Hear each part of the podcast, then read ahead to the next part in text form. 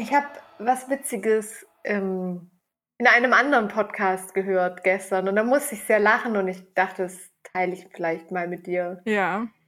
Und zwar, ähm, ich weiß gar nicht, bei was es war. War vermutlich vor der EM. Da gab es halt, also es ist ja irgendwie normal, dass halt vor, vor so großen Veranstaltungen ähm, die Teams irgendwo irgendwelche Trainingslager haben. Und Mhm. die Engländer, ähm, die hatten halt auch irgendein Trainingslager in England und dann wurde irgendwie, keine Ahnung, um die zu motivieren und weiß der Kuckuck was, ähm, wurden da halt Ed Sheeran und irgendein Rapper eingeladen, die da waren.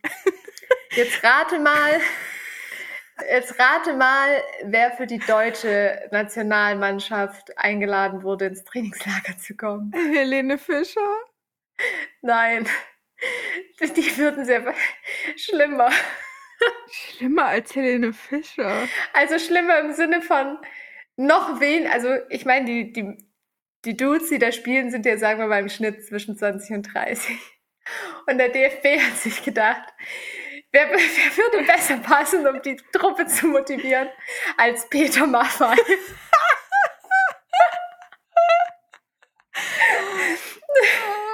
Ah. Also das hat mich gestern Mittag so laut, ich musste so laut lachen. Herrlich. Aber Ed Sheeran ist auch hart. Ich glaube, wenn die mir mit Ed Sheeran kommen würden. Ich weiß gar nicht, ob die da unbedingt gesungen haben, aber ich glaube, dass 20- bis 30-Jährige eher noch ähm, eine Beziehung zu Ed Sheeran, also zu Ed Sheeran haben, als zu Peter Maffay. Ja. Aber Man mal, ganz, hätte auch gleich Heino hinschicken können oder aber mal ganz ich. abgesehen davon, ich, also, das ist schon ein bisschen hart so. äh, Als Motivator ist ja nicht so, als würden die vielen Millionen, die sie dann auf ihr Konto kriegen, nicht reichen. Da muss es, da muss noch ein Celebrity vorbeikommen und persönlich winken, damit die, die Dudes motiviert sind, mal ihre Arbeit zu machen. Oder was? naja, ich glaube, man will ihnen halt was Gutes tun. Ist auch okay. Naja. Also wäre okay, wenn es irgendwie auch so ein bisschen den Zeitgeist treffen würde. Ja. Keine Ahnung. Ich meine, wenn, also selbst, also als, als ich in meinen Zwanziger war, selbst da wäre es ja irgendwie schon komisch gewesen, Peter Maffay vorbeizuschicken, weil ich glaube auch, meine Generation hat da jetzt nicht mehr so die Bezugspunkte zu, aber Ich hätte ihn, glaube ich, einfach gefragt, ob er den Tabaluga-Song für uns singt. ich habe auch keine Ahnung, wie alt Peter Maffay eigentlich mittlerweile ist. Ich weiß auch nicht, keine Ahnung. Ein bisschen älter auf jeden Fall. Gefühlt ist er schon seit 30 Jahren genau gleich alt. Ja, genau das Gleiche wollte ich auch gerade sagen. Gefühlt war der schon immer alt und ist halt auch alt. Also, aber jetzt nicht nennenswert anders alt. Also nicht, dass ich ihn jetzt super verfolge und Ja. wüsste, wie er gerade aussieht und was er tut, aber Mhm. ja. Oh, aber das ist witzig, dass du es ansprichst, weil ich noch fragen wollte, ob du gerade so die Olympischen Spiele verfolgst. Nein. Weil dazu ähm, sehe ich momentan auch viel lustiges Zeug, was mich diese Woche echt amüsiert hat. Weil auf TikTok sind gerade, ich weiß nicht warum, aber extrem viele olympische Sportler sind auf TikTok unterwegs bei, bei dieser Olympiade. Und deswegen kriegt man zum ersten Mal so einen Einblick hinter die Kulissen und das ist eigentlich echt ganz lustig. Ich bin natürlich nicht mit allem einverstanden, was Olympia angeht, so wie bei allen großen Sportveranstaltungen, weil auch die bauen viel Bockmist, so, aber ich mag Olympia trotzdem, ich gucke es eigentlich ab und zu ganz gerne. Echt Ähm, jetzt? ja, schon, also, Du findest Fußball kacke, aber Olympia ist dein Ding. ja, was heißt mein Ding? Also ich gucke schon ab, also immer mal wieder, wenn es stattfindet, gucke ich schon gern rein. Natürlich nicht alle Sportarten und ich bin jetzt auch nicht, Deshalb erreicht man dich nicht mehr. ich bin jetzt auch nicht total invested, aber ähm, Wenn man dich sucht in den nächsten, keine Ahnung, wie lang geht der Spaß? Drei Wochen, dann hängst du vor Olympia rum. Natürlich. Nein, aber so ein paar Sportarten, die gucke ich mir eigentlich immer gern an. Und dieses Jahr sind ja auch ein paar neue Sportarten dazu gekommen, unter anderem auch Skateboarding. zum allerersten Mal?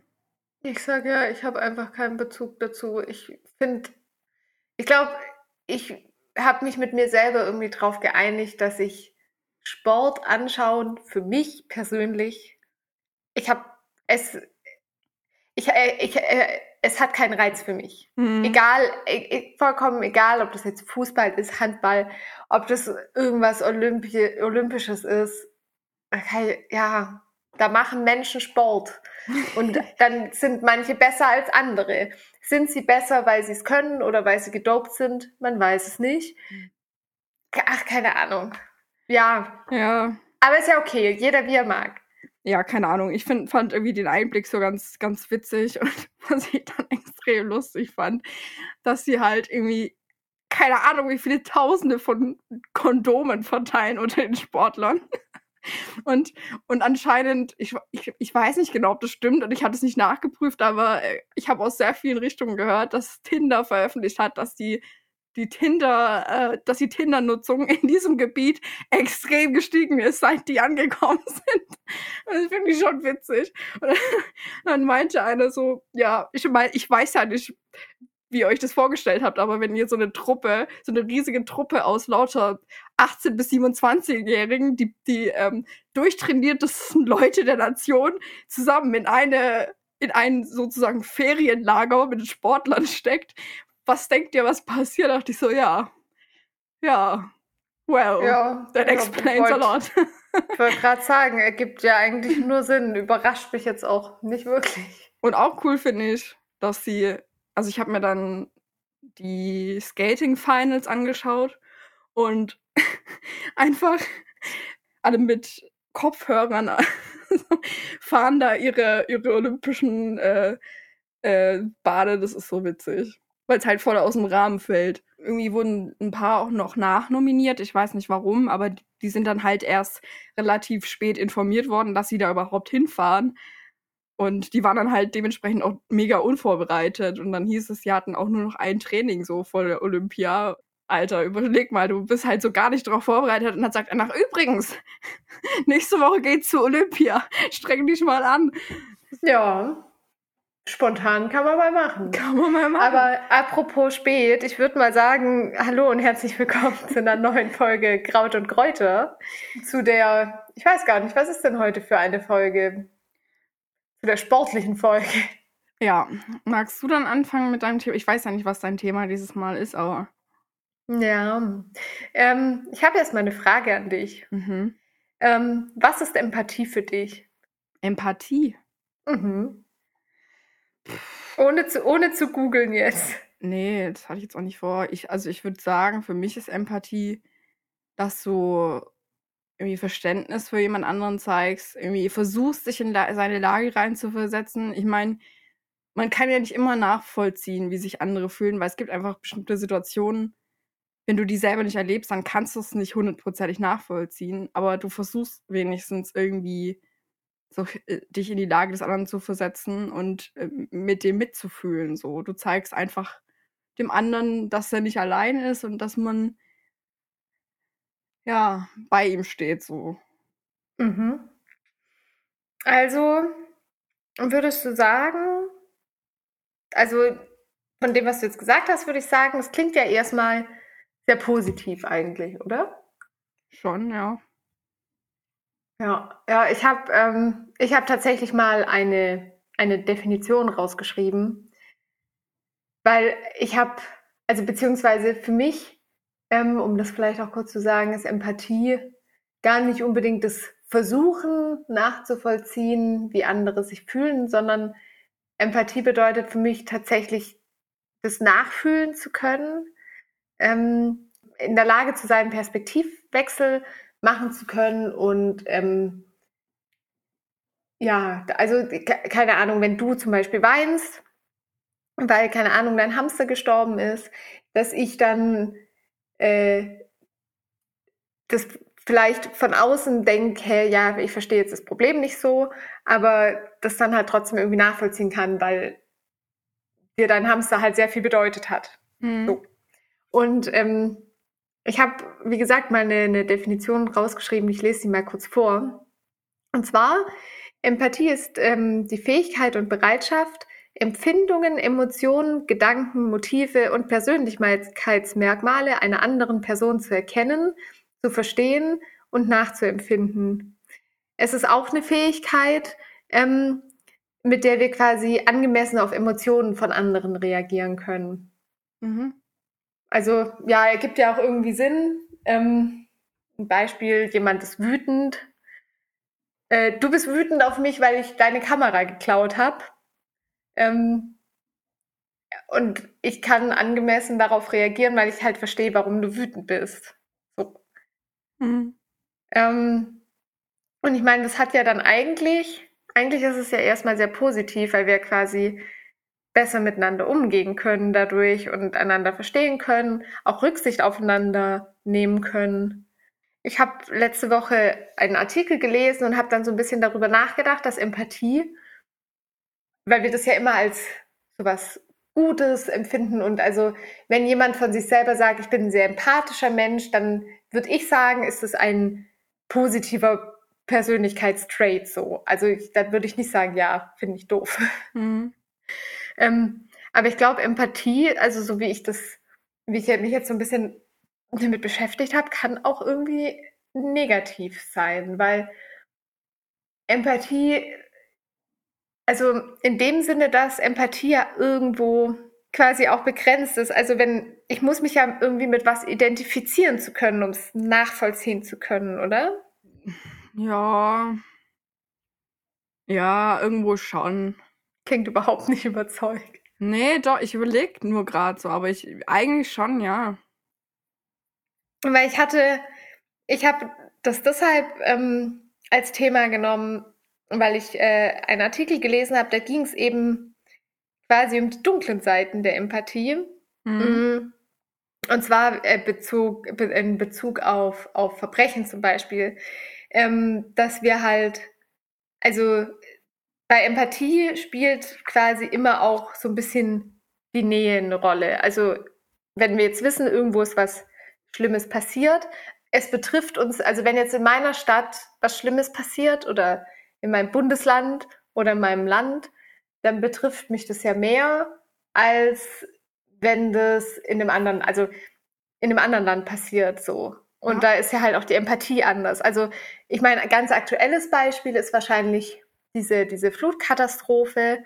Ähm, ich vermute mal, jeder jetzt in, in, in Deutschland und je näher man dran wohnt, je, wenn man davon hört, dann trifft einen das mehr und man fühlt mehr mit, wie wenn man jetzt irgendwo liest, äh, Australien versinkt im Wasser. Hm. Mir ist es auch aufgefallen, als damals die ähm, damals vor der vor Jahren als vor wann war das zwei Jahren die äh, also Notre Dame gebrannt hat ähm, ich wusste dass das kommt ja. ja sehr gutes Beispiel ja weil weil da sich ja auch sehr viele aufgeregt haben und meinten ja, aber in äh, Syrien oder sonst wo auf der Welt äh, werden durch Krieg und was weiß ich was alles auch viele Sachen zerstört, die wichtig sind, äh, geschichtlich wichtig, kulturell wichtig, wie auch immer.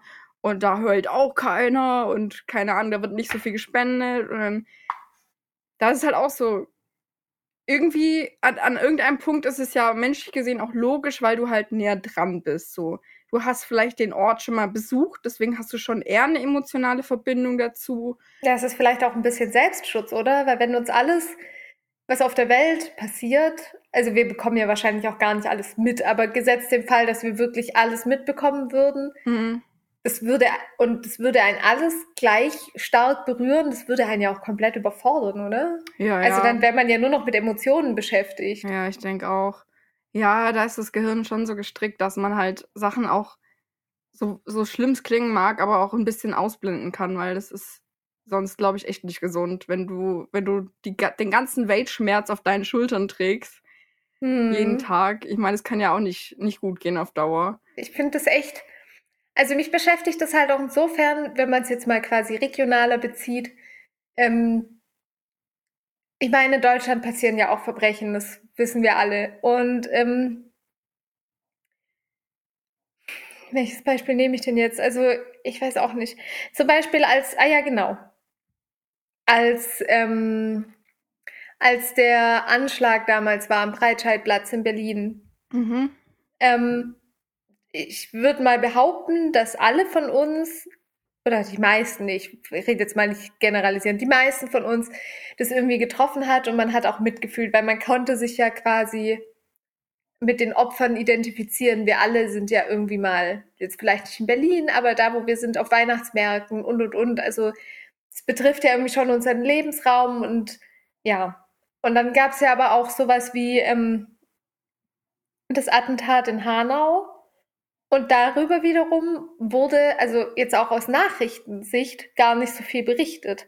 Weil wenn man ja, jetzt ein Jahr später schon.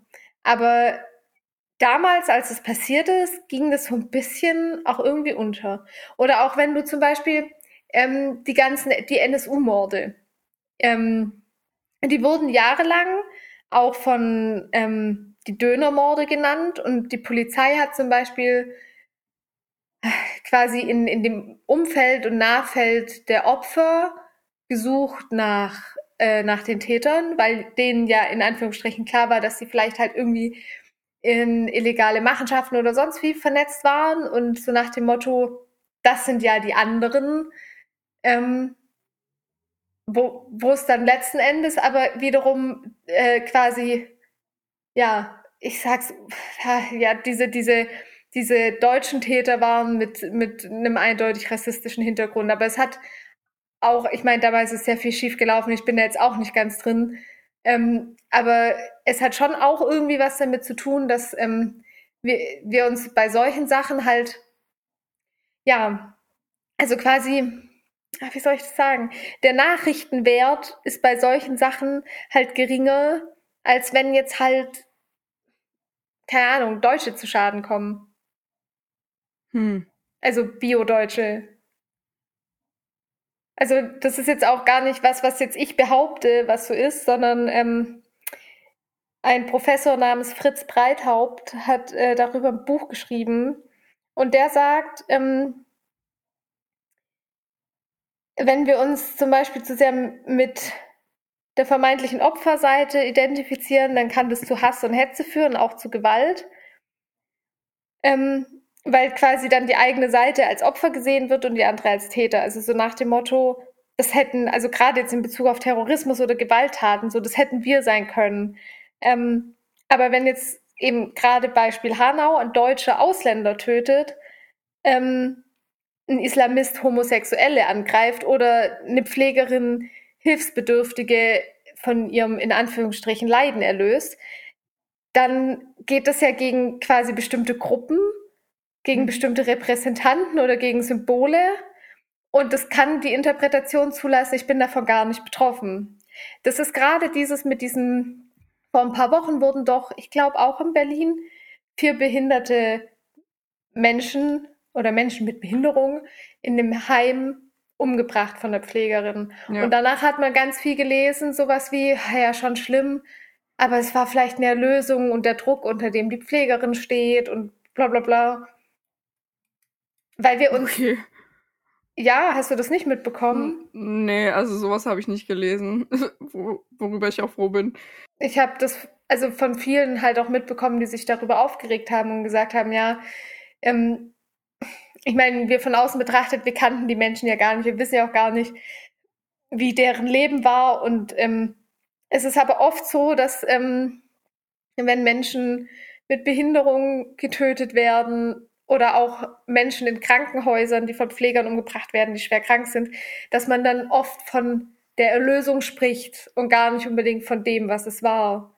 Also mhm. man relativiert das sprachlich auch so ein bisschen. Mhm.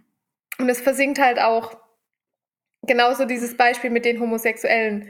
Ich wusste das zum Beispiel gar nicht, dass in Dresden, ich weiß nicht wann das war, aber es ist noch nicht lang her, äh, ein homosexuelles Pärchen von einem Islamisten angegriffen wurde Mhm. Und einer davon ist auch gestorben. Aber der Nachrichtenwert war quasi gar nicht so hoch. Also, dass das so, also das ist jetzt nichts gewesen, worüber man die ganze Zeit gelesen hat. Und dieser Professor vermutet halt, dass es halt auch damit zusammenhängt, dass es sind, also es sind nicht alle homosexuell und man fühlt es sich dann so ein bisschen nach dem Motto, ja, das sind ja nicht wir, das ist ja quasi den anderen passiert. Ja. Ja, das kann sicherlich schon sein. Ich glaube schon, dass der Mensch so gestrickt ist. Nicht mal bewusst, sondern es ist einfach, glaube ich, so ein bisschen. Ja, also ich will gar nicht unterstellen, dass es jetzt ein bewusstes Handeln ist oder dass wir da denken, ja, das geht mir nix. Oh. Nee, das ist, glaube ich, einfach irgendwie so ein, so ein evolutionäres Ding, dass wir halt uns eher emotional äh, involved fühlen, wenn es uns direkt betrifft. Ich glaube, das ist echt, also keine Ahnung, ich kenne mich da ja null aus, aber das muss ja irgendwie, mm. irgendwie einen, einen evolutionären Grund haben, dass wir halt so gestrickt sind als Menschen. Und in dem Fall ist Empathie halt wirklich nicht immer hilfreich. Ich fand das halt mal so eine interessante Perspektive, weil, wie gesagt, ich, auch ich finde ja, dass Empathie und empathisch sein ja was Positives ist. Ähm, aber nachdem ich das so gelesen habe und da so ein bisschen drüber nachgedacht habe, habe ich dann halt überlegt, hm, kann, also kam mir quasi so ein bisschen die, die Hypothese auf oder Frage, ob Empathie quasi halt auch so ein bisschen zu Ausgrenzung führen kann. Also so in, in, in, in, in dem eigenen Kopf und vielleicht auch in den Köpfen einer Gruppe. Ähm, ich denke schon, dass es, dass es auch zu Ausgrenzung führen kann. Ich meine, vielleicht kann man es so erklären, dass wir, dass wir, dass wir eher Herdentiere sind eigentlich und wir haben dann wahrscheinlich, also ich, ich beziehe Sachen einfach immer, oder ich versuche mir Sachen immer so herzuleiten, wenn ich mir vorstelle, wie, wär, wie war das jetzt bei, bei den Urzeitmenschen. und ich kann mir vorstellen, wenn du dann da in so Gruppen gelebt hast, dann hast du halt nach deiner Gruppe geguckt. Dann war das dein, dein, dein Leben so, deine, deine, dein wichtiges äh, Umfeld so und alles, also irgendwelche anderen Gruppen, die irgendwo hinter einem anderen Fels gelebt haben, waren dir eigentlich nicht so wichtig. Du hast immer geguckt, dass mhm. deine eigene Herde zu deinem eigenen Selbstschutz und zu deiner eigenen Selbsterhaltung, dass es der gut geht. Ja. Vielleicht kommt es auch so ein bisschen daher. Ich meine, ich habe ja gar keine Ahnung. Ich, habe es ja nicht, ich studiere es ja nicht. Ich habe absolut keine Ahnung, aber so könnte ich es mir vorstellen. Aber da muss man ja auch sagen, wir leben schon sehr lange nicht mehr in Höhlen und in abgegrenzten Gruppen. Also es wächst ja alles schon sehr lang, sehr lang zusammen und irgendwie. An sich schon, aber also ich meine, gegen unsere Urinstinkte können wir ja meistens, egal wie viel Zeit vergeht, nichts machen so. Aber schau mal, inwiefern Urinstinkt? Das ist ja dann, wenn man es jetzt auf der auf die hm, die Gruppe bezieht, mit der man zusammen wohnt, dann ist halt wiederum die Frage, also rein hypothetisch, ich würde mal vermuten, dass es Menschen gibt, wenn in der eigenen Stadt jemand getötet wird, mhm. ähm, mit dem du dich mehr identifizieren kannst, als wenn jemand getötet wird, mit dem du dich weniger identifizieren kannst, dann trifft dich das auch unterschiedlich. Und das, obwohl man ja eigentlich als Gruppe zusammenlebt.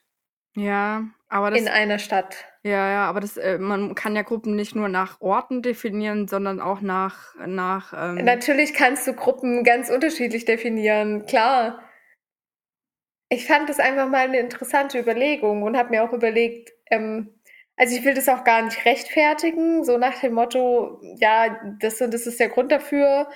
Ähm, ist vielleicht eher so ein bisschen die Frage, äh, eigentlich, wenn man das weiß, dann muss man, also finde ich, gehört es da nicht auch so ein bisschen dazu, dass man versucht, da irgendwie so bewusst gegenzusteuern? An sich schon, ja. Ich, ich, ich muss da halt gerade denken an unsere ähm, Diskussion über Loyalität und so. Ich meine, wenn du dir jetzt zum Beispiel ähm, irgendwelche, irgendwelche Verbrechen anschaust, es gibt ja auch oft den Fall, wie wir schon besprochen hatten, so dass irgendwelche Familienmitglieder ihre, ihre Verwandten dann decken bei irgendeinem Verbrechen. Und mhm. wahrscheinlich, weil sie halt Empathie mit denen empfinden. Weil es halt, die haben eine emotionale Verbindung zu diesen Personen und ja, das würde ich aber nicht Empathie, sondern Liebe nennen. Vielleicht auch, aber also ich meine, aber trotzdem, ich meine, in dem Moment, sie stellen ja dann ihren, ihre Empathie oder Liebe oder wie auch immer über ihren, über ihr eigenes ja, Gewissen so. Aber ich finde, dass Liebe und Empathie so gar nicht miteinander vergleichbar sind. Also ich kann, ich kann für jemanden Empathie empfinden, weil den ich liebe, aber ich kann auch empathisch sein jemandem gegenüber, äh, wo jetzt irgendwie gar keine Liebe im Spiel ist. Ich kann aber auch vollkommen unempathisch sein, obwohl ich jemanden liebe. Also deshalb würde ich sagen, dass es einfach völlig abgetrennt voneinander ist. Ja, aber ich meine, es kann ja beides sein. Du kannst für jemanden, für, für jemanden Liebe empfinden und aber auch halt diese gewisse Empathie. Und die führt dann vielleicht dazu, dass du deinen, deinen moralischen Kompass untergräbst, einfach nur, weil du irgendwie empathisch mit dieser Person fühlst. Ja, aber glaubst du, dass wenn jemand, also ich glaube, der Grund, jemanden bei einem Verbrechen zu decken, äh, also gerade jetzt auf, auf dieses Beispiel bezogen, das wir da vor ein paar Wochen hatten, mit diesem einen Jungen, der irgendwie grundlos jemand an, einen anderen Jungen ähm, sehr brutal umgebracht hat. Ich glaube, der Grund, das zu decken, war ja nicht äh, also Empathie, sondern halt Liebe. Also deshalb glaube ich, dass. Aber ich, ich weiß nicht, ob es solche, solche Fälle gibt, aber vielleicht, ich meine, wenn, wenn man jetzt jemanden, wenn man jetzt irgendwas mitbekommt, also man weiß, der andere hat jemand anderen geschadet. Du kennst aber diese Person gar nicht persönlich, also die das Verbrechen begangen hat. Aber du kennst ihre Hintergrundgeschichte und aus irgendeinem Grund hast du halt Empathie für diese Person, weil du, weil du das Motiv verstehen kannst. So, du, du, du verstehst, ja, warum diese Person das gemacht hat und dann deckst du diese Person vielleicht, obwohl du keine Liebe für diese Person hast, weil du die ja nicht kennst, aber das ist dann Empathie. Ja, aber das sage ich doch gerade, dass das zwei unabhängige Sachen voneinander sind. Also. Ja. Also ich glaube, der Grund, was ich sagen will, ist, ich glaube, ich kann jemanden, also wenn man jetzt halt immer auf dieser Verbrechensebene bleibt, ähm, entweder decke ich den, also ich glaube, das ist halt entweder oder oder beides, aber trotzdem finde ich, sind Empathie und Liebe insofern halt losgelöst, weil es kann auch sein, dass ich, also, also jemand deckt jemanden, ähm, der etwas getan hat und derjenige verurteilt eigentlich, was derjenige getan hat, aber er, also er findet, er kann das empathisch nicht nachvollziehen, aber er liebt denjenigen halt. Also ja, ich, ich sage ja auch nicht, dass Liebe und Empathie immer zusammenhängen. Ich sage, das kann zusammen auftreten und es kann auch zusammenhängen, aber natürlich muss es nicht immer zusammenhängen. Das meine ich ja auch gar nicht, dass das ja, immer genau. einen Zusammenhang hat. Ja, das war jetzt eigentlich das, was ich auf was ich hinaus wollte, dass es ja unabhängig voneinander ist. Ja. Ich meine, ähm, zu dem Beispiel, was du gerade gesagt hast, da wäre ja das, denke ich mal, recht prominente Beispiel die ähm, Marianne Bachmeier, die ähm, Anfang der 80er Jahre den mutmaßlichen Mörder ihrer Tochter erschossen hat im Gerichtssaal. Mhm. Ähm, und es war ein ziemlich bekannter Fall. Offensichtlich ging es jetzt nicht darum, dass man sie decken konnte oder so, weil sie hat es ja öffentlich im Gerichtssaal gemacht, aber ähm, die öffentliche Meinung danach war auch ziemlich gespalten. Also weil es natürlich ähm, Menschen gab, die das vollkommen verstanden haben, dass eine Mutter quasi losgeht und in ihrer Verzweiflung und in ihrer Trauer quasi den, den Mörder ihrer Tochter oder den mutmaßlichen Mörder ihrer Tochter erschießt. Mhm. Ähm, und dann gab es natürlich auch andere, die da dann halt das vielleicht nicht so gesehen haben, weil sie halt sagen, naja, Selbstjustiz finde ich nicht richtig. Ähm, ja, ich denke, das ist ein ziemlich prominentes Beispiel. Und ich glaube, dass, ähm, also äh, empathisch gesehen, denke ich, gerade Eltern oder auch, also selbst ich, ohne dass ich Mutter bin, kann das vo voll nachvollziehen irgendwie, dass sie so gehandelt hat. Ob ich mhm. das jetzt gut finde, das ist wieder ein anderes Thema, weil ich jetzt auch nicht so der Fan von Selbstjustiz bin. Aber ich kann schon verstehen, warum sie das gemacht hat. Ja. Bei mir war das so, ich habe, äh, mir ist vor einer Weile ein Fall begegnet, wo einer, das ist noch gar nicht so lange her, glaube ich, da wurde jetzt ein, oder vor einer Weile ein 18-Jähriger in den USA verurteilt zu 24 Jahren Haft, weil er ähm, ein illegales Autorennen gemacht hat oder weil er halt auf jeden Fall viel zu schnell gefahren ist mit seiner aufgemotzten Karre und dann eine Frau, also eine junge Mutter und ihr Baby mhm. umgefahren hat. Und mhm. ich habe halt einen Ausschnitt aus der Gerichtsverhandlung gesehen, in dem er dann verurteilt wird und wo sie ihm dann halt sagen, dass er 24 Jahre kriegt. Mhm. Und.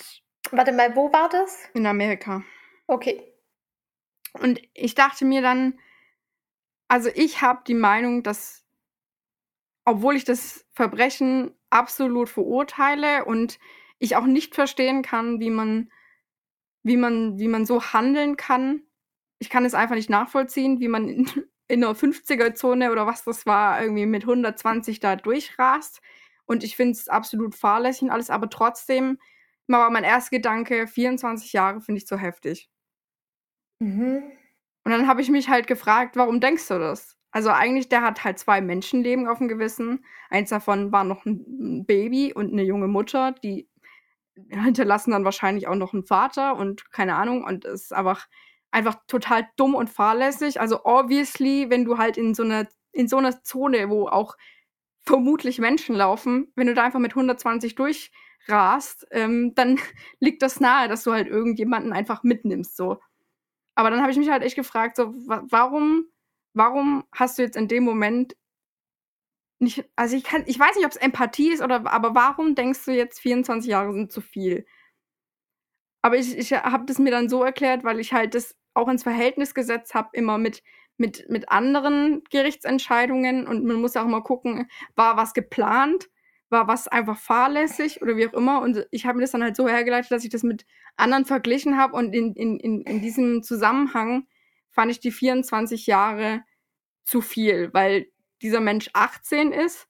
In diesem Lebensabschnitt ist, finde ich schon, dass man vernünftige Entscheidungen treffen können sollte. Aber trotzdem ist ja auch rein wissenschaftlich das Gehirn noch nicht vollständig ausgebildet. Und manche mhm. Leute mhm. machen Fehler, die sie dann ihr Leben lang bereuen. Und ich glaube, dass dieser Typ auf jeden Fall sein Leben lang damit zu kämpfen haben wird. Auf der anderen Seite, ähm, wenn du jetzt der Mann von dieser Frau wärst und ähm, du wüsstest, jemand hat deine Frau und dein Kind totgefahren. Dann würde ich wahrscheinlich wieder ganz anders denken. Das ist halt das, äh, das habe ich dann auch, ich habe mir auch dann die Kommentare durchgelesen und da war auch so ein bisschen die Diskussion. Also fast alle waren eigentlich der Meinung, dass das total gerechtfertigt ist, die 24 Jahre. Es gab ein paar, die gesagt haben, oder wie ich meinten, das ist eigentlich zu viel, wenn man das ins Verhältnis setzt und auch bedenkt, dass es halt nicht ein geplanter Mord war.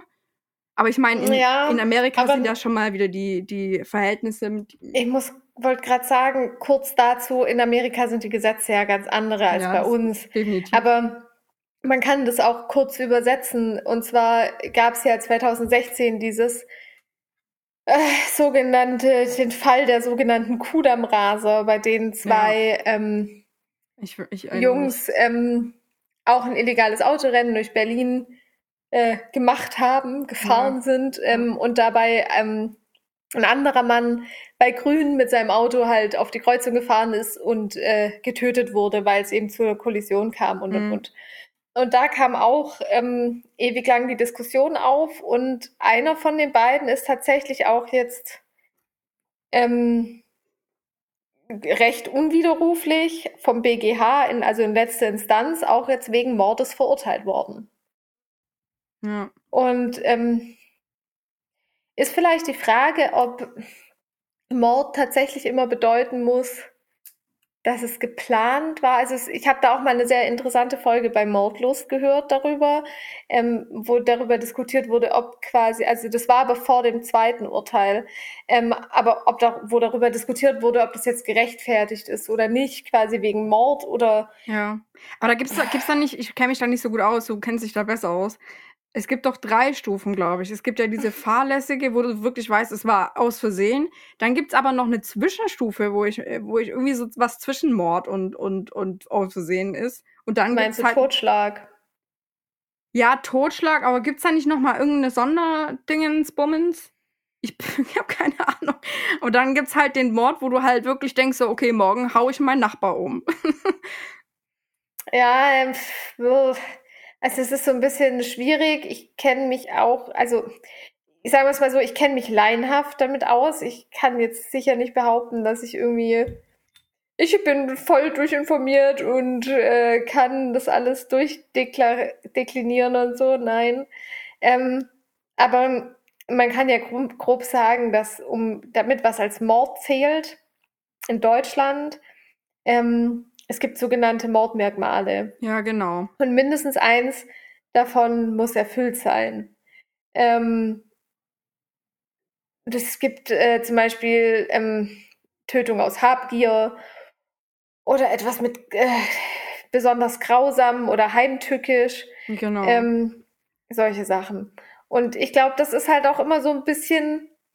Ja, auch Interpretationssache so ein bisschen. Es ist, ist schon mega Interpretationssache. Ähm, also, weil äh, ich, ja Gott, ich weiß leider nicht mehr, was bei diesem Kudamm-Raser äh, das Ding war. Aber also warum der wegen Mord verurteilt wurde, das kann ich jetzt nicht mehr erklären, weil ich es einfach nicht mehr weiß. Lässt Mhm. man, kann man aber bestimmt rausfinden.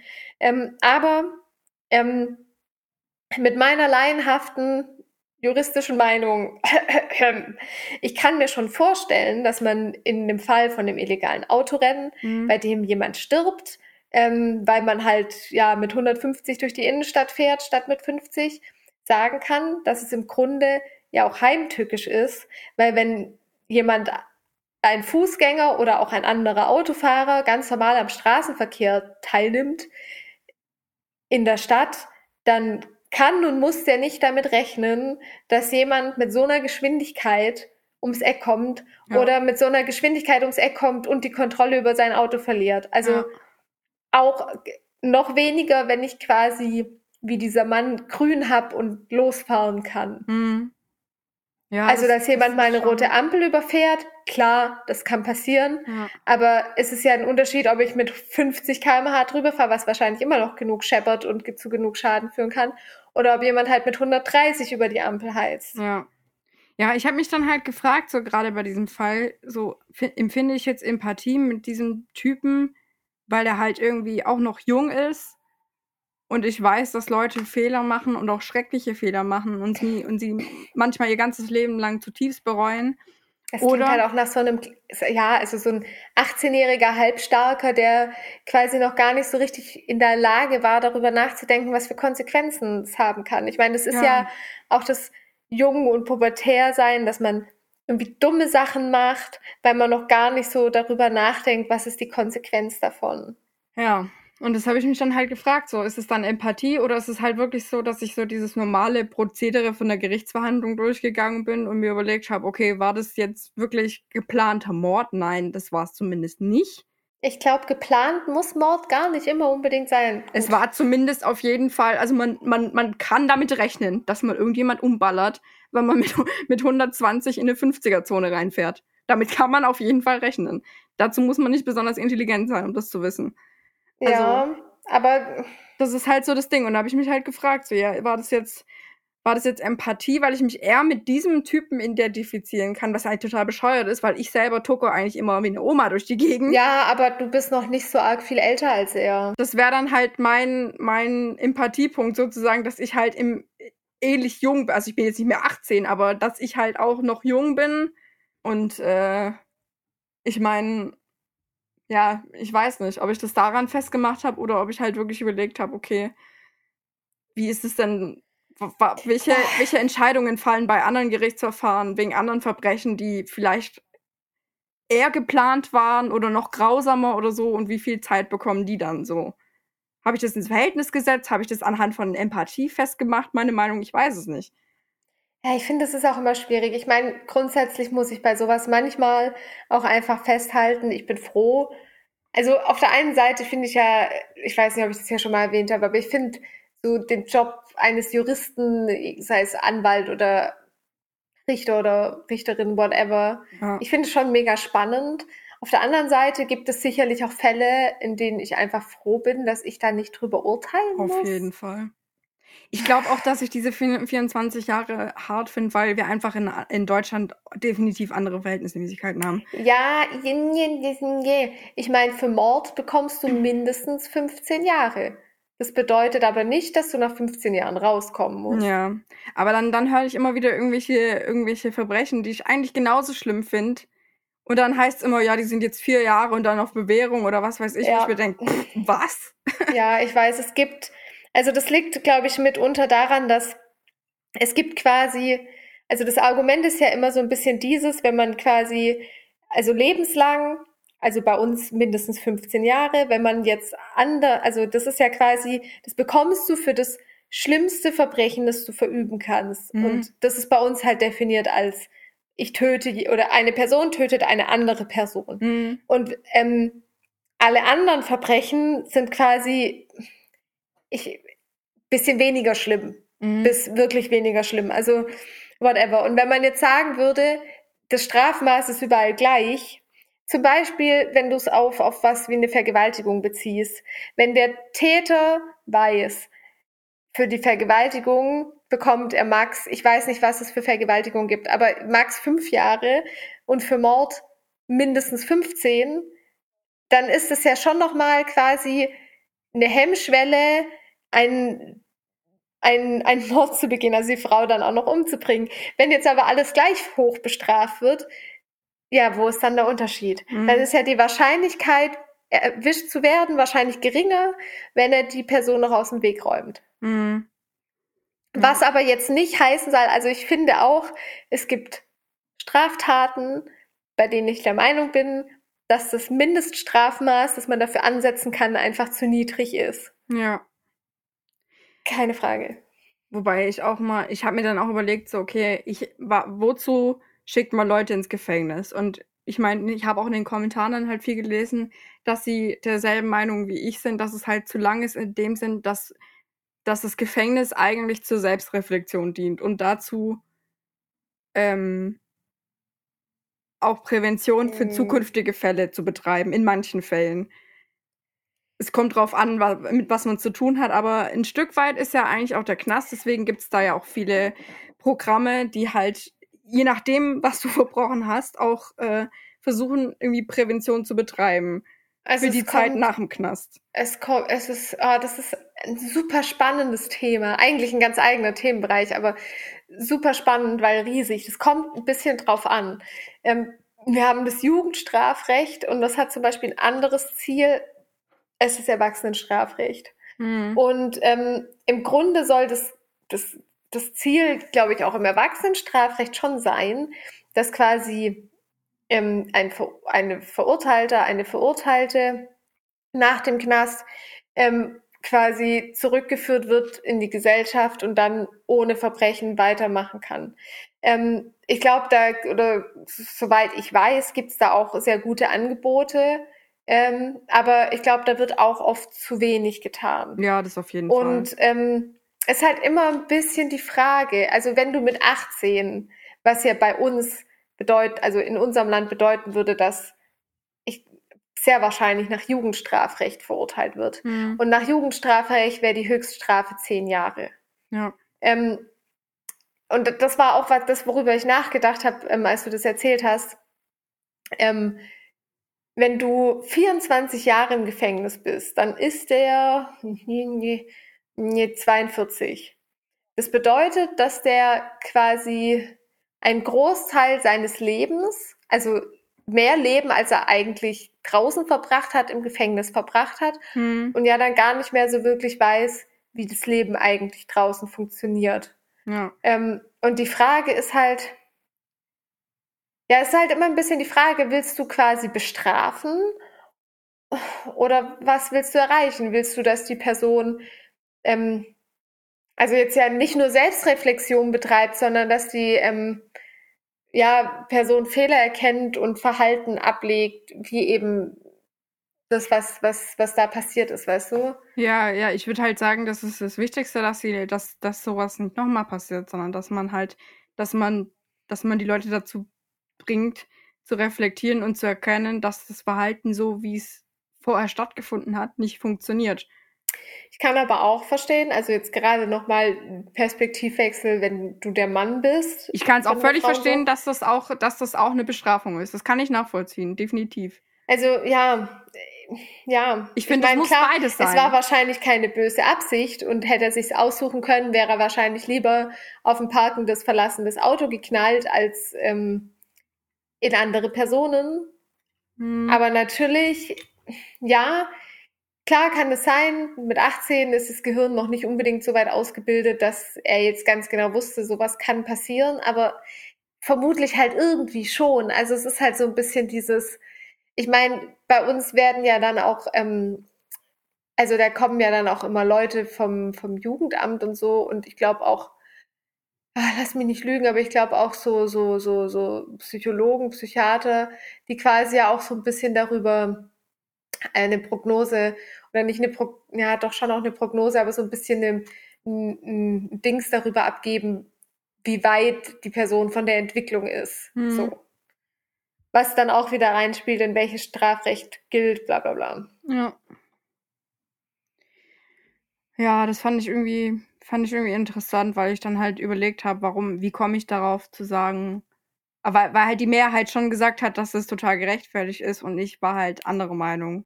Ja, ich glaube, ich glaube, also was halt uns Menschen auch, da will ich mich auch gar nicht ausnehmen, halt auch immer leicht fällt, ist, ähm, schnell zu verurteilen in dem Sinne. Also zu sagen, ja, finde ich voll gut. Hm. Ähm, ist richtig so. Und dann ist halt wiederum die Frage, ich meine, niemand von uns ist komplett objektiv. Wenn man sagt, komm, wir betrachten was objektiv, ja, wie soll das gehen? Jeder ist ja irgendwie das Ergebnis seiner Erfahrungen und kann nicht irgendwie vollkommen losgelöst auf einer Metaebene, die mit nichts zu tun hat, irgendwie urteilen. Das funktioniert ja nicht. Ja. Aber ähm, ja, sowas ist halt schon auch immer, immer irgendwie diskutierbar. Und klar, Ja, ich verstehe das, dass du das, dass du es auch so siehst, dass es irgendwie zu viel ist. Dann denke ich mir wiederum, ich bin froh, dass ich das nicht entscheiden muss. Keine Auf Ahnung. jeden Ich, Fall. Ich, also ich finde es ich find's sehr schlimm und belastend, wenn ich das entscheiden müsste. Ich wäre dafür, glaube ich, nicht gemacht. Muss ich Ja. ehrlich sagen. Ja, ich, ich aber ich finde, es gibt tatsächlich auch, es gibt auch Sachen zwischen Himmel und Erde. Ich, ich bin der Meinung, bei manchen Sachen kannst du, kannst du gefühlt nicht richtig entscheiden. Weil manche Sachen sind so diskutabel, zum Beispiel wie diese Sache mit dem, mit diesem hypothetischen Flugzeugabsturz. Soll ich lieber Mm. das Flugzeug abstürzen lassen oder soll ich es in irgendwie irgendwo reinlenken, dann sterben andere Leute so und ich weiß nicht, da gefühlt, dann gibt's da das eine Lager und das andere und ich denk so, eigentlich ist es scheißegal, weil du entscheidest dich in beiden Fällen dafür, irgendjemand zu töten. Ja, das ist. Und, und Ich- dementsprechend für mich gibt's da eigentlich fast kein richtig oder falsch, weil egal was für was du dich entscheidest, im Prinzip, das ist was, was außerhalb von unserer Kontrolle liegt Die eigentlich. Frage ist halt auch immer, geht's denn, und das ist, ah, das ist auch schon wieder so ein Thema, dass ich mir, also dass ich mir für was anderes, für ein andermal notiert habe. Geht's denn wirklich immer darum, Recht zu haben? Also ist nicht irgendwie dieser Anspruch, den wir heutzutage haben, auch in viele, so in, in Diskussionen und so immer dieses, ich habe, also ich habe Recht, ja, geht's aber wirklich ums Recht haben? Also, weißt du, wie ich meine? Oder Mhm. diskutieren wir um eine Sache? Also, das ist irgendwie sehr schwierig. Ja. Ich, ich fand halt immer diese Diskussion mit diesem Flugzeug extrem stressig, weil ich irgendwie dachte, Ja, ist alles scheiße. Also irgendwie ist es, also egal ob das eine oder das andere, im Prinzip, man muss damit, damit leben dann, dass irgendwelche Menschen sterben. So, wenn du dich dafür entscheidest, dass du das Flugzeug jetzt äh, äh, abschießt, dann sterben Leute und wenn du das Flugzeug einfach irgendwo hinknallen lässt, dann sterben auch Leute. So, und dann denke ich so, was, was willst du da als Mensch, der nur eine gewisse Kapazität hat, die Dinge des Universums zu verstehen, was willst du denn da jetzt als richtig oder falsch darstellen? Weil irgendwie ist es alles scheiße. Ja, ich meine, du kannst, also du kannst dich ja, also ja, egal was du anlegst, keine Ahnung, klar, wenn du in dem Beispiel, wenn du das Flugzeug abschießt, dann tötest du wesentlich weniger Menschen, als wenn das Flugzeug jetzt irgendwo drauf fliegt und mehr Menschen tötet. Ja. Aber dann, dann, Ah. dann kommen halt die Leute und sagen, ja, aber dann, dann hast du dich ja ähm, praktisch, äh, man kann ja keine Menschenleben gegeneinander aufwiegen, was ich ja auch verstehe, was ich ja auch verstehe, aber, aber Ein, Sicht, ein, ein Blickpunkt darauf könnte ja sein, dass man sagt, naja gut, ähm, bevor das Flugzeug jetzt irgendwo reinfliegt und damit die Menschen im Flugzeug und noch andere Menschen umbringt, schießt man es erst ab, weil dann sterben zwar auch Menschen, aber insgesamt halt weniger. Aber es ist klar, es ist die Wahl zwischen Pest und Cholera. Also es ist Ja. jetzt keine Entscheidung, wo man sagen kann, ja, perfekt, die Entscheidung ist supi. Ich gehe dann jetzt mal und schlaf wunderbar damit. Ja, und ich finde halt, ich finde es dann, also du kannst dich meiner Meinung nach schon für die eine oder die andere Seite entscheiden. Ich verurteile das nicht. Du kannst ja deine Meinung zu haben, aber ich finde es schlimm, wenn du die andere Meinung verurteilst, weil ich finde, dass es eine Entscheidung ist, die kein Mensch eigentlich treffen soll, äh, können sollte, so. Weil es einfach, du kannst es nicht. Du kannst es menschlich nicht vereinbaren, egal das eine oder das andere. Von dem her finde ich auch den Gerichtsbeschluss, dass jemand dann schuldig wäre, wenn er das eine oder das andere gemacht hätte, falsch. Weil das einfach was ist, was einfach außerhalb von unserer Kontrolle liegt. Hä? Wie, dass jemand schuldig wäre? Naja, also es gibt ja Leute, die dann sagen, ja, wenn er das Flugzeug dann abschießen würde, dann wird er verurteilt. Weil er sozusagen ein Menschenleben gegen das andere aufgewogen hat. Okay, das ist mir jetzt schon wieder zu tief drin, soweit. Ich kenne nur die, die Ober, also die Diskussion halt aus dem Ethikunterricht noch. Ja. Ja, weil manche dann halt der Meinung sind, dass, dass, dass dieser Mensch dann verurteilt gehört, wenn er sich dann für eine Seite entschieden hat, die sie nicht für richtig halten. Ja, würde ja dann aber bedeuten, dass man den Men also derjenige, der das entscheidet, wird verurteilt, egal für was er sich entscheidet. Eben, ja. Ergibt ja gar keinen Sinn. Im Prinzip ja, aber das meine ich ja, das ist ja mein Punkt. Für mich macht die Diskussion an sich keinen Sinn, weil hätte er sich für das andere entschieden, wäre es wahrscheinlich auch wieder falsch naja, gewesen. Diese, diese moralische Frage an sich ergibt ja schon Sinn. Ähm, aber ich glaube, man kann sie einfach nicht mit einem nicht beantworten im Sinne von, das ist nun die richtige Antwort. Ja, eben. Ja. Für mich gibt es da keine richtige Antwort. Und ich finde es ja, dann nee, falsch. Auch nicht. Ich finde es falsch, einen Menschen, der sowas überhaupt entscheiden musste, noch für irgendwas zu verurteilen. Ja, ja, würde ich wahrscheinlich auch so sehen. Weil ja jeder andere auch froh ist, dass er es nicht entscheiden musste. Also ganz ehrlich, ja. wenn sowas ansteht und also da wäre doch jeder froh drum, dass er jetzt nicht derjenige ist, der dastehen muss und sagen muss, wir machen das jetzt nach A oder B. Ja. Das, das sind, da sind wir ja dann, da sind wir ja dann eigentlich wieder bei, bei der Empathie. Ja. Ähm, in dem Sinne dann ja vielleicht auch wieder positiv. Ähm, so, wir wissen, es ist eine schwere Entscheidung, aber ja, man ist froh, dass man sich selber machen muss, was vielleicht auch ein egoistischer Gedanke ist.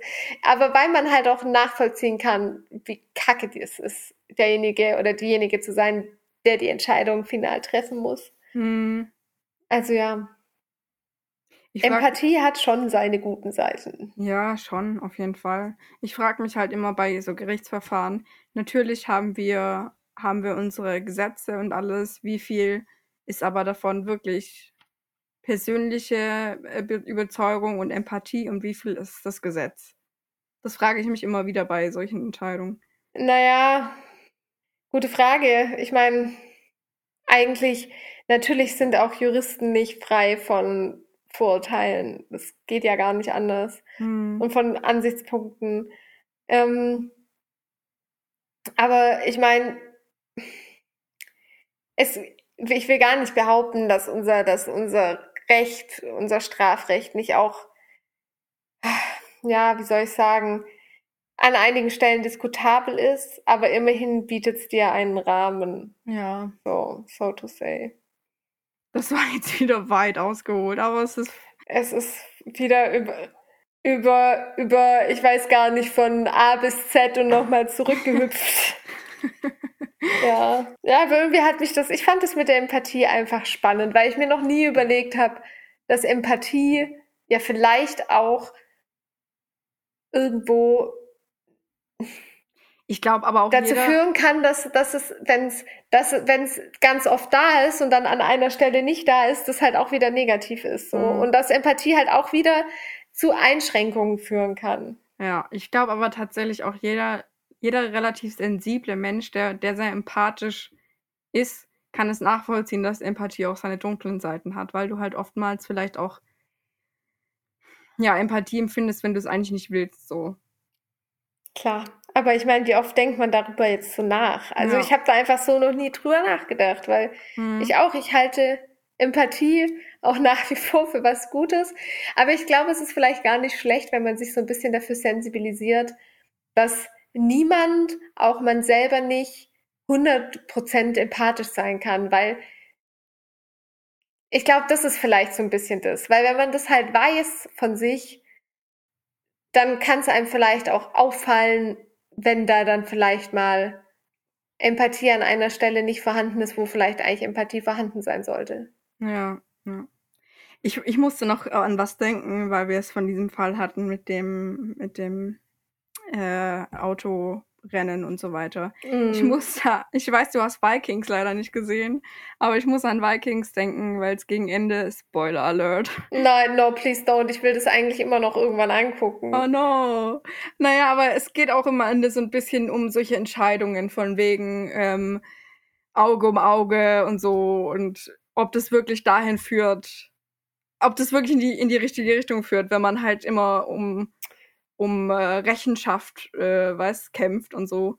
Oder ob okay. es manchmal nicht besser ist, zu sagen, ganz biblisch gesprochen, wenn du mir ein Au Auge ausstichst, dann, ähm, dann ist es so, aber wenn ich dir jetzt auch noch einen Arm ausreiß, dann macht es die Sache nicht besser, so, nach dem Motto. Ob ihr wirklich richtig steht, seht ihr, wenn das Licht angeht. ja. ja. Ja, ich meine, das ist ja auch immer dieses Ding, Auge um Auge, Zahn um Zahn. Okay, das ist jetzt auch schon wieder kleiner Exkurs, aber das ist halt auch so.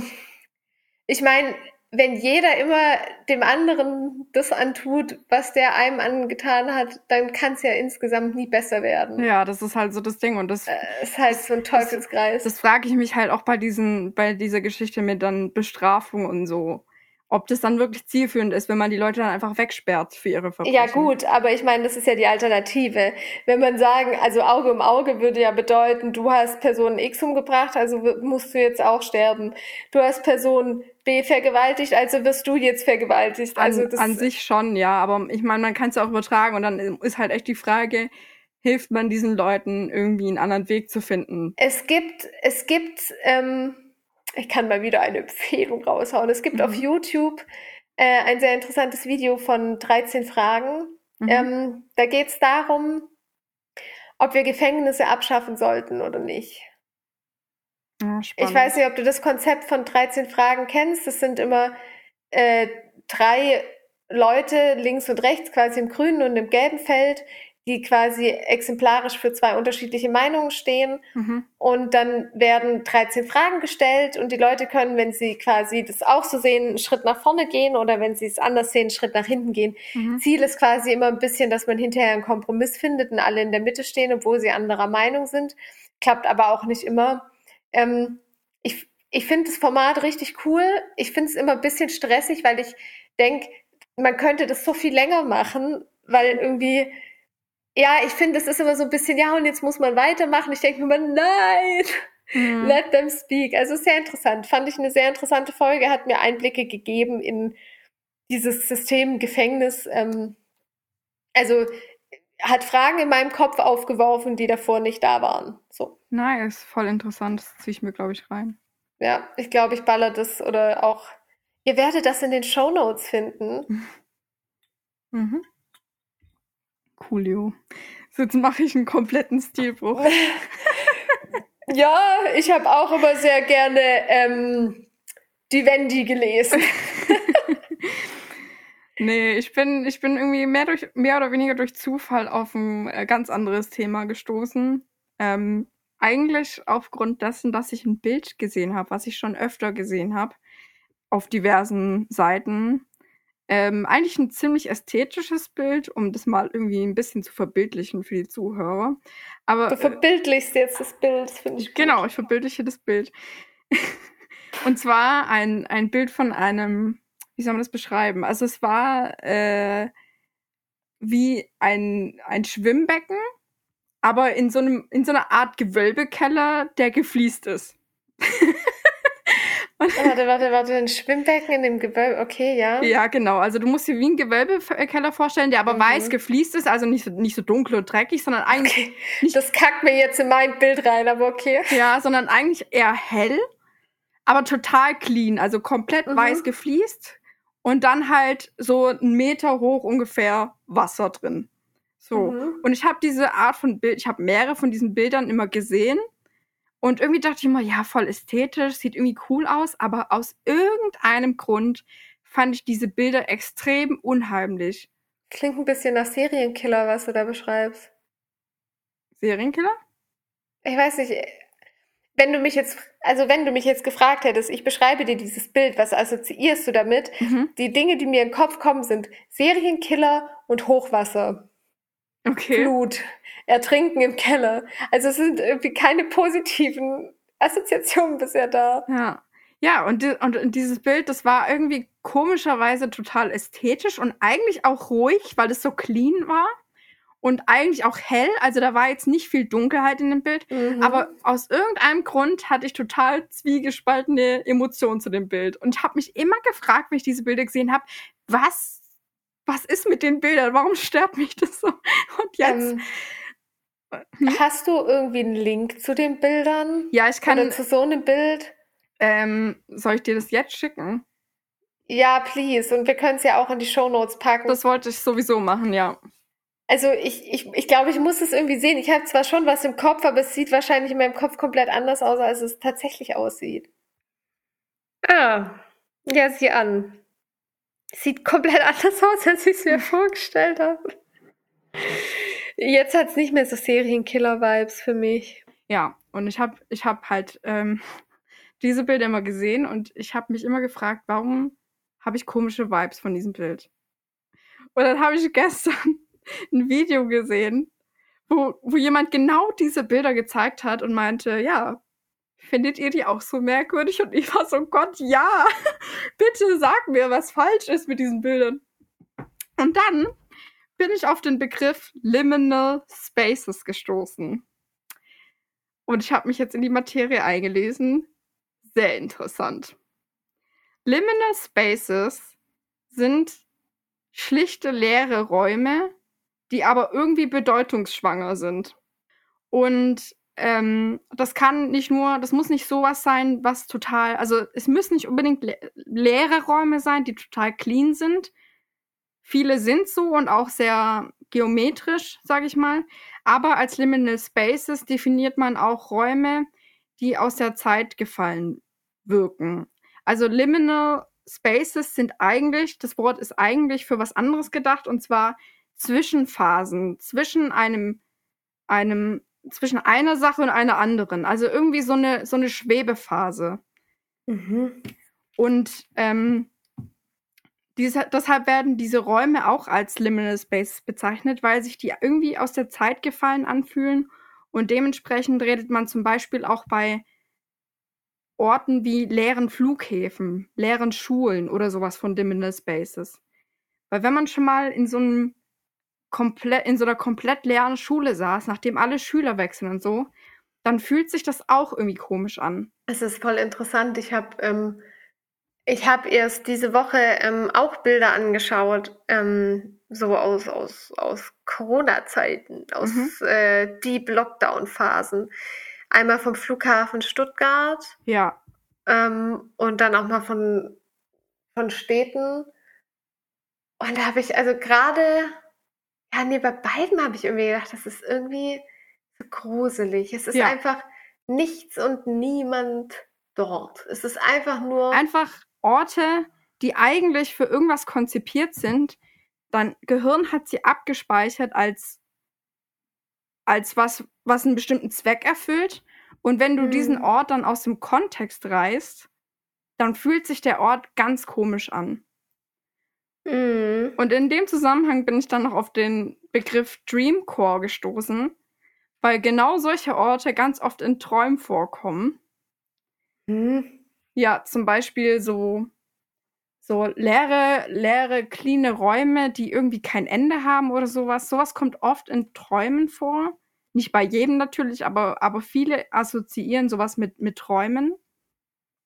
Und wenn du Bilder von Liminal Spaces zeigst, dann sagen auch viele, dass sie da schon mal waren, obwohl sie diesen Ort noch nie gesehen haben. Und das fand ich so interessant. Ich habe mich dann voll lange in diese Materie reingelesen. Und es gibt dann auch, also ich habe dann auch nachgelesen, dass Liminal Space sich nicht unbedingt sogar auf einen Ort beziehen muss, sondern auch auf eine Zeit. Und Ich wollte gerade sagen, Corona ist doch auch so ein bisschen Genau. eine eigene Liminal Space, genau, oder? und viele sagen halt, dass, dass jetzt diese Corona-Pandemie auch ein Liminal Space ist, weil es ein Zwischending ist zwischen zwei, ähm, ja, es ist eine, es ist eine Zwischenphase, in der irgendwie alles so ein bisschen in der Schwebe ist. Es gibt keinen Anfang und kein Ende und es ist irgendwie merkwürdig so. Und Ja, ja, das stimmt. Ich hatte es erst am Wochenende davon, dass einfach gerade irgendwie es ist so eine merkwürdige Zeit. Es fühlt sich alles auch irgendwie so ein bisschen merkwürdig an. Genau. Aber ich kann gar nicht so richtig, ich kann gar nicht so richtig definieren oder festmachen, warum überhaupt. Aber es ist insgesamt einfach irgendwie merkwürdig. Und ich finde auch, ach, keine Ahnung, die Menschen verhalten sich irgendwie merkwürdig. Mhm. Ja. Genau. Und das, äh, das ist so, weil, weil einfach Corona im Prinzip ein Liminal Space ist. Und mir wurde jetzt auch klar, warum ich als Kind Bernd das Brot zu verstören fand. Das macht ja jetzt total Sinn. Space. Der ist einfach immer in dem Liminal Space rumgerannt. Und das hat mich so fertig gemacht, dass der in einem weißen Raum rumrennt, der keinen Anfang und kein Ende hat und das in die Unendlichkeit geht und er einfach keinen Ausweg findet. Das hat mich richtig traumatisiert. Aber das ist ja auch so ein typisches Albtraumding, Ja, oder? voll. Dass man irgendwie, also gar, also gar nicht mal unbedingt aus einem Gebäude oder so nicht rauskommt, aber dieses, man will von A nach B und kommt einfach nicht hin oder weißt du, dieses, man will irgendwas und es funktioniert so gar nicht. Weißt du, was für ein Traum ich meine? Ja, ja, ja, genau. Und das, deswegen sage ich, dass das viele halt mit Träumen verbinden. Und das ist wirklich so. Und Also es müssen gar nicht unbedingt, sagen wir mal, feste Orte sein, ähm, sondern es ist ja eigentlich auch so was, so, ja, das hast du ja schon gesagt, so ein Zustand eigentlich. ja, genau, weil es steht auch in der Definition, a liminal space is the time between the what is and the next. Also es ist a place of transition, a season of waiting and not knowing. Also du willst sagen, it's not the time of my life. Genau. Ja, aber es ist halt irgendwie so eine Zwischenschwebe zwischen irgendwie zwei Rela Realitäten und das ist, das ist ultra das weirde, beklemmende Gefühl. Und lustigerweise ähm, benutzen das, wie ich jetzt gelernt habe, Gaming-Entwickler für Horrorspiele, Ja, gut, klar. um uns ganz subtil zu vermitteln, dass Gefahr da ist, obwohl die Situation in dem Moment überhaupt nicht gruselig zu sein scheint. Also es sind keine Monster da, es ist ruhig, es ist eigentlich alles total clean. Aber allein dieser Liminal Space macht uns so unruhig. Aber es ist, dann bin ich irgendwie beruhigt. Also ich, dachte nämlich erst, als du das Bild beschrieben hast und so, und ich dann meine weirden Assoziationen aufgezählt habe, dass jetzt bestimmt alle denken, was stimmt mit der Frau nicht? Erst, erst will sie ständig über Verbrechen sprechen.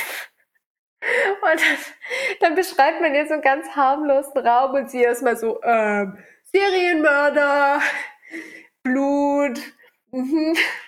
Ja, aber ähm, nee, die Assoziation haben Assoziation haben sehr, sehr viele und das ist irgendwie ein menschliches Ding, was, was uns in den Wahnsinn treibt. Also solche, solche Räume oder, oder Orte oder Zeiten, die aus der Realität gerissen werden, weil sie, weil sie eine Zwischenphase zwischen einem Ende und einem Neuanfang sind.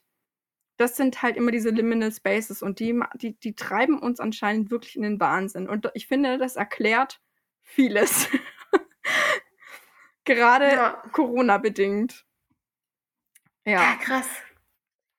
Ja, voll. Ich, ich finde es voll interessant, dass du das jetzt sagst, nachdem ich jetzt am Wochenende erst so das Gespräch hatte, wie merkwürdig gerade alles ist und die Mhm. Zeit irgendwie. Ja.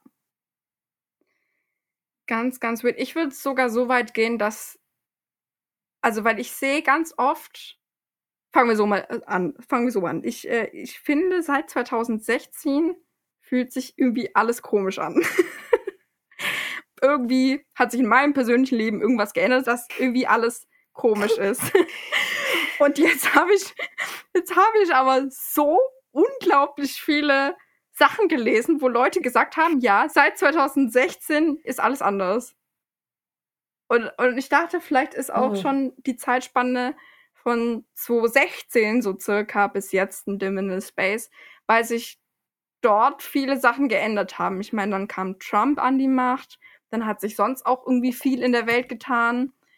Und für mich ist so dieser ganze Zeitraum jetzt ein Liminal Space, weil halt das irgendwie so eine Zwischenphase ist zwischen einem Ende. Ich kann nicht genau definieren, welches Ende, aber irgendein Ende und irgendwie ein Neuanfang so. Ja, also grundsätzlich finde ich Ende und Neuanfang ja eigentlich was Gutes. Also ist halt immer die Frage, was fängt denn an? Ja, das ist und was hört auf? ich weiß es nicht. Aber Ich auch nicht. Aber irgendwie fand ich das total, total weird, aber voll interessant auch. Mm, mm, mm, mm. Ja, ich bin voll bei dir. Und jetzt, jetzt kann ich mir so viele Sachen auch erklären. So zum Beispiel, was auch lustig ist, was ich, an was ich gleich denken musste, als ich dann die, diese Erklärung dazu gelesen habe. Ich war mal in der Grundschule, war das, glaube ich, noch. Da waren wir mal in, in dem Wasserwerk in unserer Stadt und haben uns das angeguckt. Und dieses Wasserwerk war im Prinzip so ähnlich wie das Bild, was ich dir geschickt habe oder was ich vorher beschrieben habe, mit diesem mit diesem leeren Kellergewölbe, wo halt Wasser drin steht. Weil ich also ich weiß nicht, ob alle Wasserwerke so aussehen, aber viele und es ist irgendwie auch ein Liminal Space, weil irgendwie fühlt sich dieser Ort nicht real an und das ist ein ganz komisches Gefühl, wenn man da drin steht. Weil du verbindest das irgendwie mit ja, das ist ein Schwimmbecken, aber irgendwie auch nicht.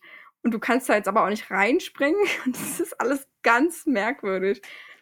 Aber das würde mich interessieren, ob unsere Zuhörer zufällig auch schon mal in dem Liminal Space waren und sich unwohl gefühlt haben und nicht wussten, warum.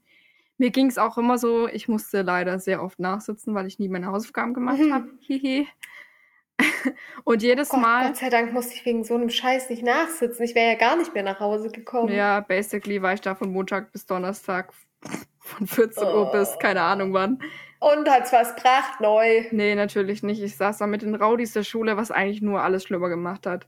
Ich war ja nicht, ich war ja nicht kriminell. Ich, ich war auch nicht kleinkriminell. Ich habe einfach nur meine Hausaufgaben nicht gern gemacht. Ich war kein Ruhestörer oder sonst was. Ich habe nichts angezündet. Ich habe einfach nur keine Hausaufgaben gemacht. Anyway. Aber jedes Mal, wenn ich dann, wenn ich dann halt zum Nachsitzen da war und die Schule so leer war und irgendwie, es hat sich halt alles ganz komisch unreal angefühlt. Und jetzt kann ich auch so ein bisschen nachvollziehen, woher dieses Gefühl kam.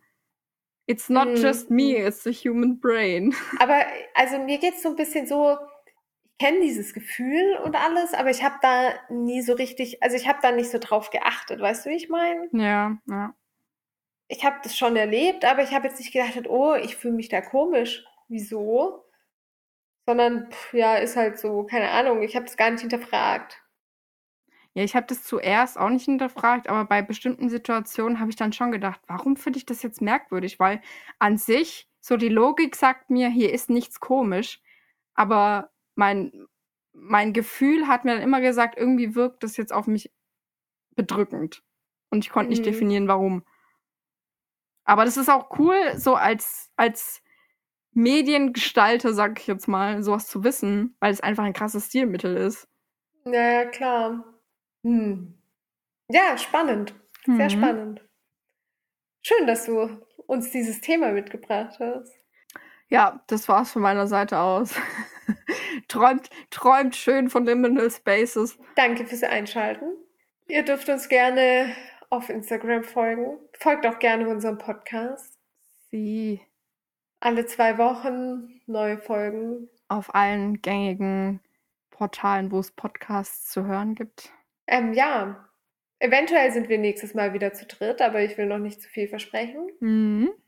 Ihr könnt uns immer, also sagen wir, je, Sagen, sag, sagen wir jedes Mal, aber ist auch wirklich so, ihr könnt uns gerne eure Gedanken, Anmerkungen, Verbesserungsvorschläge, sonstiges etc. Verbesserungsvorschläge könnt ihr behalten. könnt ihr uns gerne schicken, entweder per Mail oder über Instagram. Und ansonsten bis zum nächsten Mal. Bis zum nächsten Mal. Ciao, ciao.